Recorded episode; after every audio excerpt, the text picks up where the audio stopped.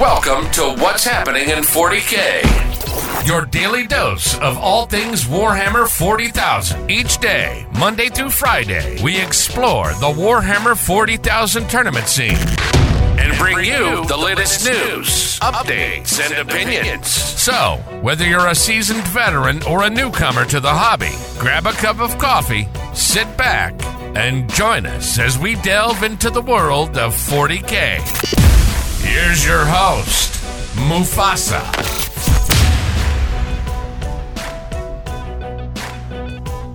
All right, ladies and gentlemen, welcome back to another episode. And today we are rounding out our coverage of the Pro Am Invitational with that sneaky surprise we were telling you about in the last episode. But before we get to that, just a couple of bits of admin. As you know, if you've been listening, we've been dropping little bits of admin bombs on you through the podcast as they relate to the LGT and these will all get picked up eventually in a newsletter just to make sure everyone has them written down with access to them being available to all attendees. But we've got a little bit more for you today as well.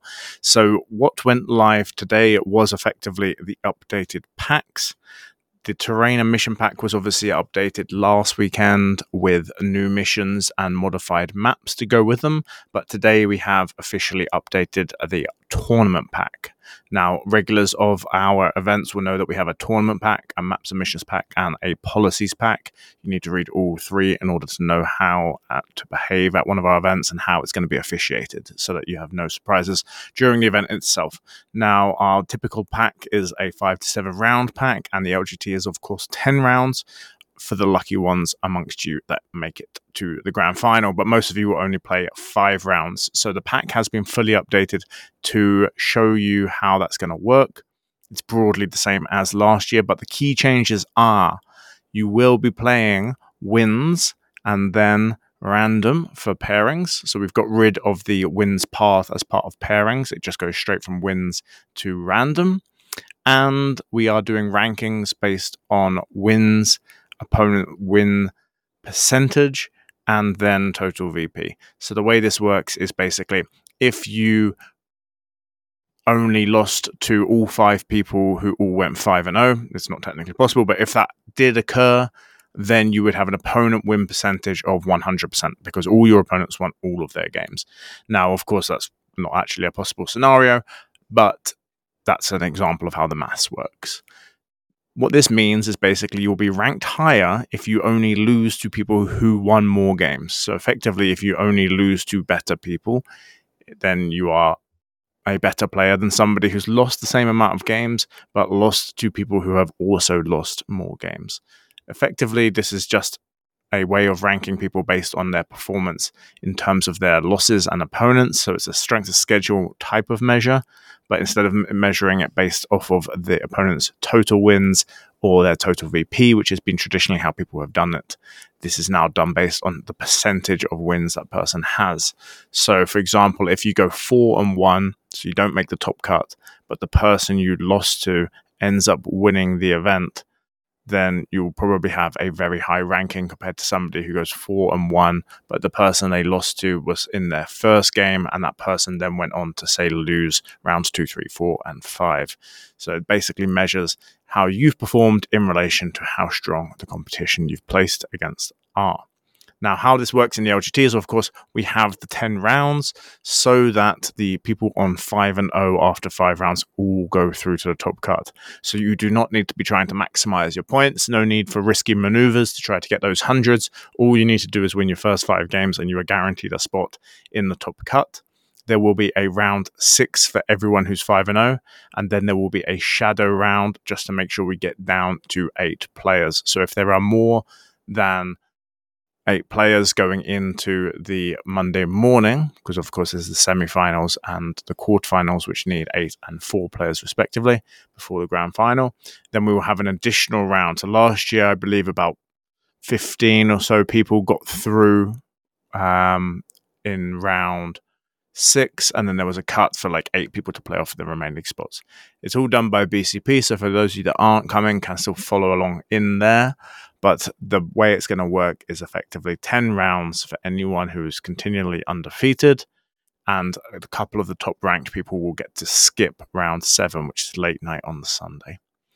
And for the rest of you who are following along with our invitational coverage, we've already done the pro reveal, the top pros coming. There's eight of them, and the eight top amateurs. These are top players, maybe who you might have heard of before, people like Malik, um, who have won the event previously. But we have got a surprise third bracket. So we're going to reveal that today, along with how the format is going to work to incorporate a third bracket. So, in our third bracket, we have another group of AMs. Now, these AMs are not people that you may have heard of, like, you know, I mentioned Malik and Josh and people like that who are AMs but have been performing very well for a long time and have a reputation to back up their performance. These people have the performance and are developing the reputation.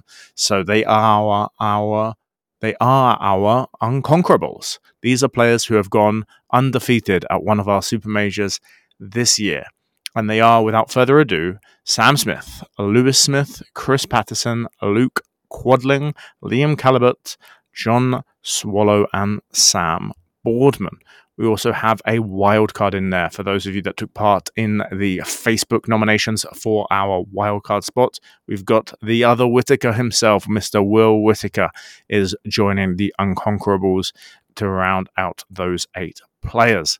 Now, these names may not be names that you are familiar with. There are a couple of regulars on the scene there, like Chris Patterson, but most of these gentlemen have been performing very well for a very long time, but haven't got that signature win yet to skyrocket them their names into notoriety.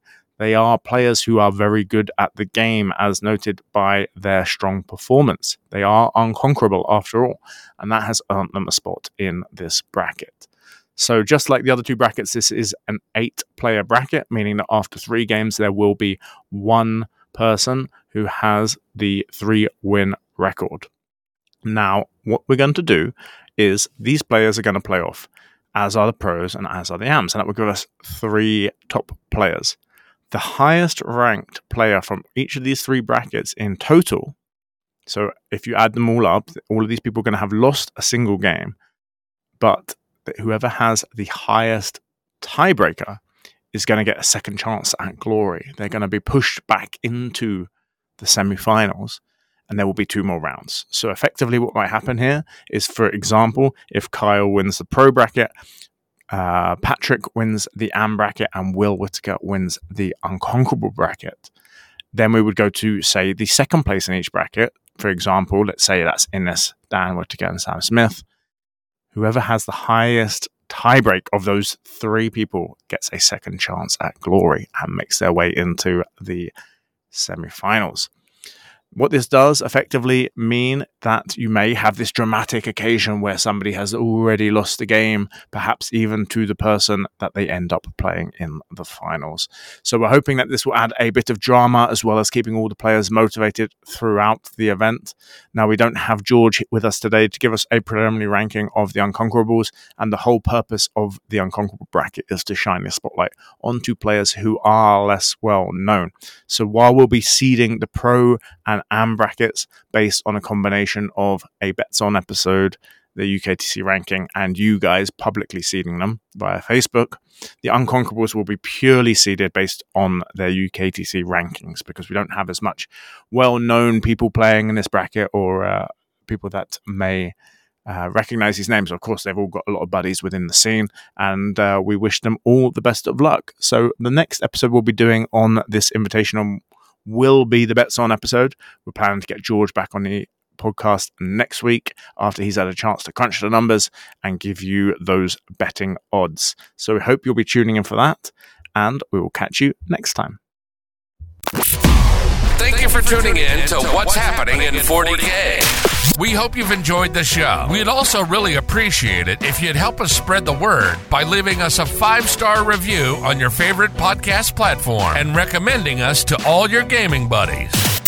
And, of course, don't forget to subscribe for more great content from What's Happening in 40K. We'll be back next time with even more news, updates, and opinions from the world of Warhammer 40,000. Until next time, thanks for listening.